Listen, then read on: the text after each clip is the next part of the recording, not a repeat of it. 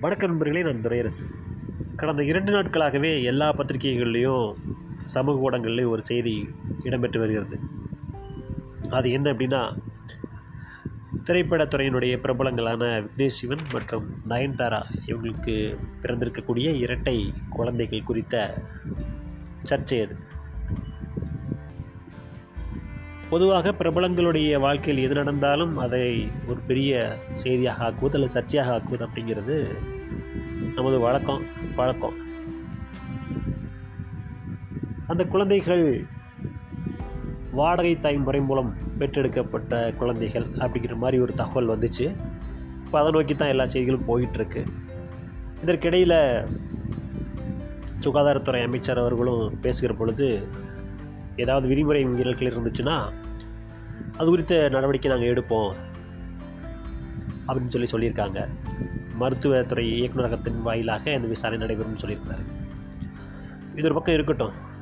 இந்த கிடைத்த வாய்ப்பை பயன்படுத்தி நாம் இந்த வாடகை தாய் முறை இருக்கு இல்லையா? அது குறித்த சட்ட விஷயங்கள் நம்ம தெரிஞ்சுக்குவோம்.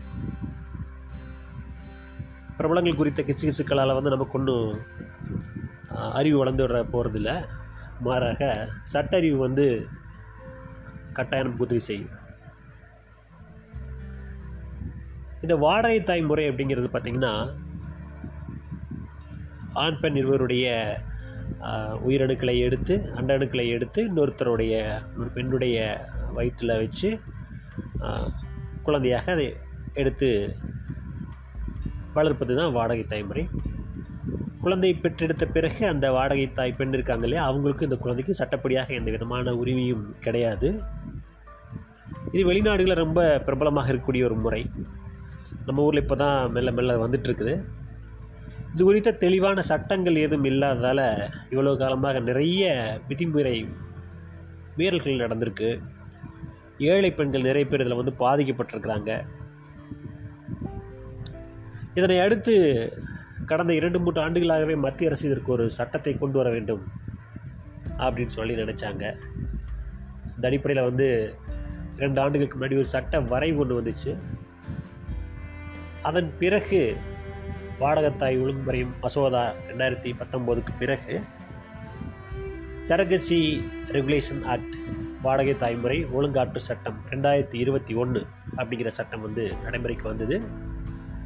அரசிதழ் பார்த்தீங்கன்னா இருபத்தஞ்சாம் தேதி டிசம்பர் இருபத்தஞ்சு ரெண்டாயிரத்தி இருபத்தொன்னில் அரசிதழில் வந்து அது அதிகாரப்பூர்வமாக வெளியில் வந்தது. இதன்படி சில விதிமுறைகளை வந்து அரசாங்கம் கட்டாயப்படுத்துது.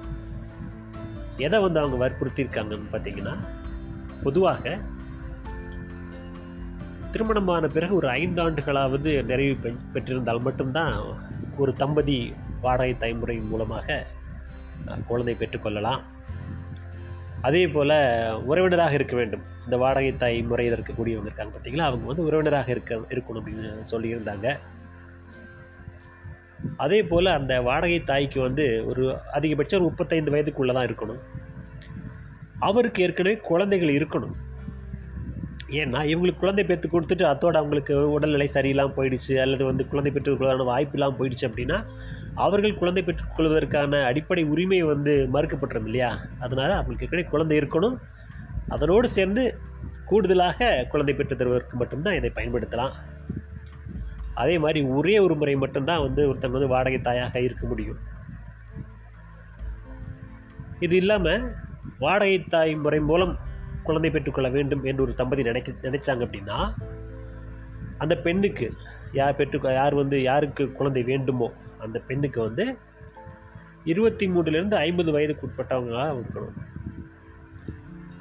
அதே போல் ஆணாக இருந்தால் இருபத்தி ஆறுலேருந்து ஐம்பத்தஞ்சு வயசுக்கு உட்பட்டவராக இருக்கணும். இந்த தம்பதிக்கு மட்டும்தான் வந்து வாடகை தாய் முறை மூலமாக குழந்தை பெற்றுக்கொள்வதற்கான அனுமதி உண்டு. இந்த திருமண பந்தத்துக்குள்ளே இல்லாதவங்க இருப்பாங்க- பார்த்தீங்களா சேர்ந்து வாழ்வாங்க இந்த மாதிரிலாம் இருப்பாங்களே அவங்களுக்கெல்லாம் வந்து இதற்கான அனுமதி வந்து கிடையாது. இதில் பார்த்தீங்கன்னா இந்த சட்டத்தை நான் கொஞ்சம் படித்து பார்த்தேன். நிறைய விஷயங்கள் ரொம்ப நுணுக்கமாக சொல்லியிருந்தாங்க. அதாவது என்னென்னு கேட்டிங்கன்னா இந்த சட்டத்தின் கீழ் பதிவு செய்த மருத்துவமனையில் தான் வந்து வாடகை தாய் முறைக்கான ப்ரொசீஜர்ஸ் எல்லாமே வந்து ஃபாலோ பண்ணணும் பிரிவு மூணு அதை சொல்லுது.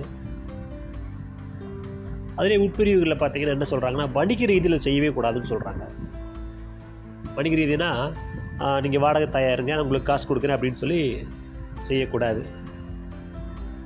அதனால தான் உறவுகளுக்குள்ளே பண்ணுங்க அப்படின்னு சொல்லி சொல்கிறாங்க அதே மாதிரி இங்கே வாடகை தாய் முறையில் குழந்தை பெற்று தரப்படும் விளம்பரம் போடக்கூடாது.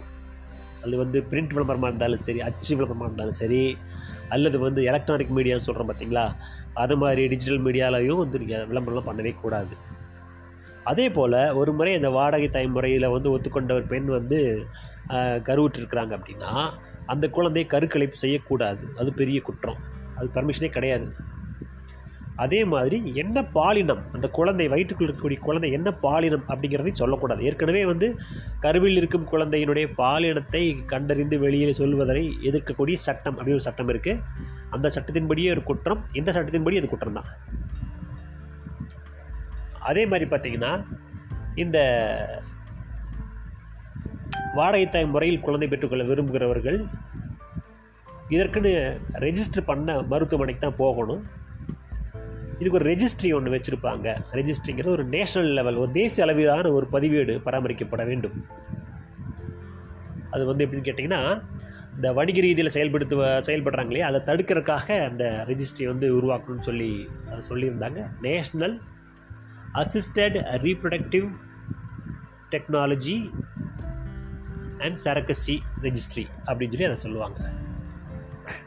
அந்த ரெஜிஸ்ட்ரியில் வந்து எல்லா மருத்துவமனைகளை பற்றின விவரங்களும் அதில் இருக்கும்.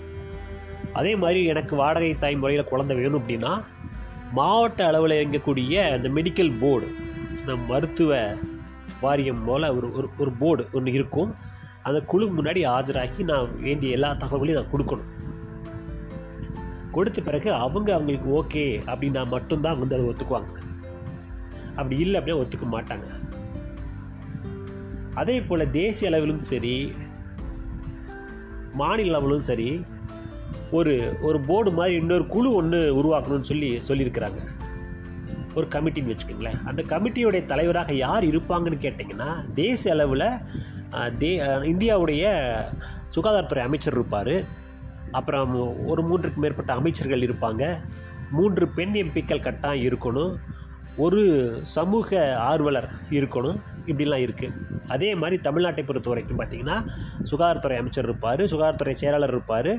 மூன்று பெண் எம்எல்ஏக்கள் வந்து இதில் வந்து இந்த குழுவில் வந்து இருக்கணும்.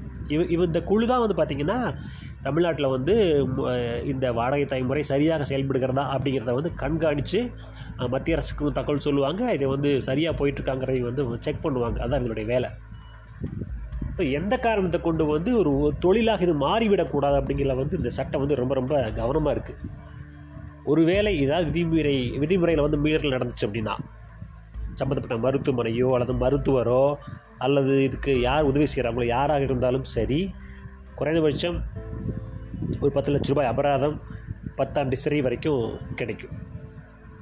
இதில் யார் இந்த பண்ணை ஈடுபடுத்துகிறாங்களோ அவங்களுக்கு சேர்த்தே கிடைக்கும்.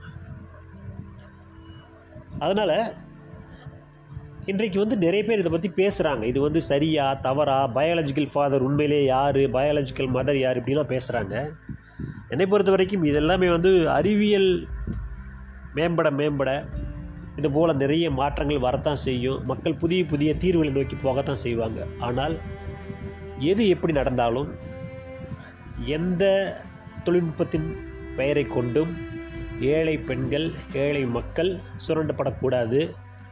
பாலியல் ரீதியிலும் சரி உணர்வு ரீதியிலும் சரி எந்த வகையிலுமே வந்து அவங்க சுரண்டப்பட்டக்கூடாது அப்படிங்கிறத ஒரு அடிப்படையான விதி. சட்டத்தின் பார்வை அப்படிங்கிறது அதுதான்.